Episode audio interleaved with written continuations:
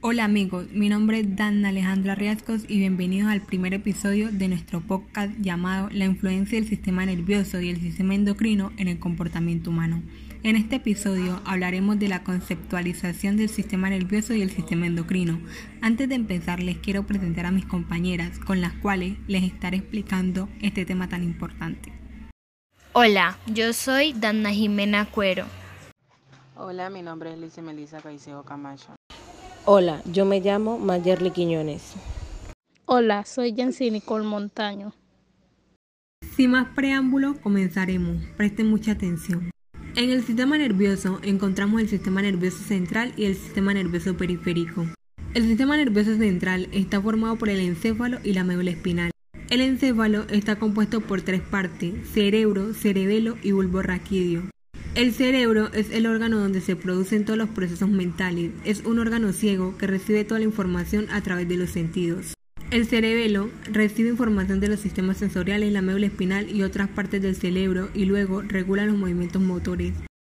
Bulbo raquídeo. La principal función consiste en conectar el encéfalo con la médula espinal. Esta región cerebral resulta esencial para desempeñar actividades relacionadas con la transmisión nerviosa. El sistema nervioso periférico. Su función principal es conectar el SNC con los órganos, las extremidades y la piel. Permite que el cerebro y la médula espinal puedan enviar y recibir información a otras áreas del cuerpo. El SNP está constituido por dos divisiones principales, el sistema nervioso somático y el sistema nervioso autónomo. El sistema nervioso somático responsable de llevar la información sensorial y motora hacia el SNC contiene dos principales neuronas que se llaman neuronas sensoriales y neuronas motoras. Las sensoriales, encargadas de llevar la información a los nervios, y las motoras transportan información del cerebro y la médula espinal a las fibras musculares del cuerpo. El sistema nervioso autónomo regula todas las funciones corporales, transmite el mensaje entre el sistema nervioso central y los órganos internos del cuerpo. El CNA se divide en dos, sistema nervioso simpático y sistema nervioso parasimpático. El simpático es el encargado de dar respuesta de lucha o huido. El parasimpático ayuda a mantener las funciones normales del cuerpo.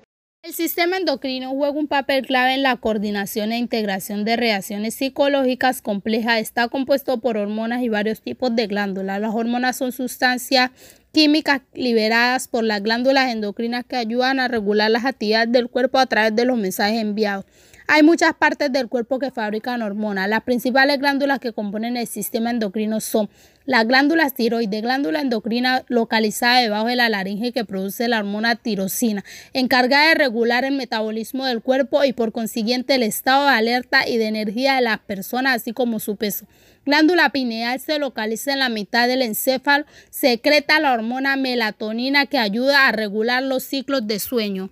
El páncreas controla el nivel de azúcar en la sangre. Esta secreta dos hormonas regulares, la insulina y el glucagón. Estas dos hormonas en oposición para poder mantener un balance apropiado en la sangre.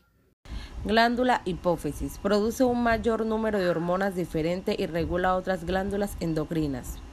Glándulas gonadas. Conforman los testículos en el hombre y los ovarios en las mujeres.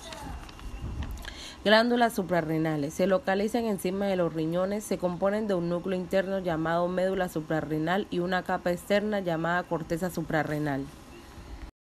Esto es todo por el día de hoy. Espero les haya gustado. Los invito a ver el próximo episodio.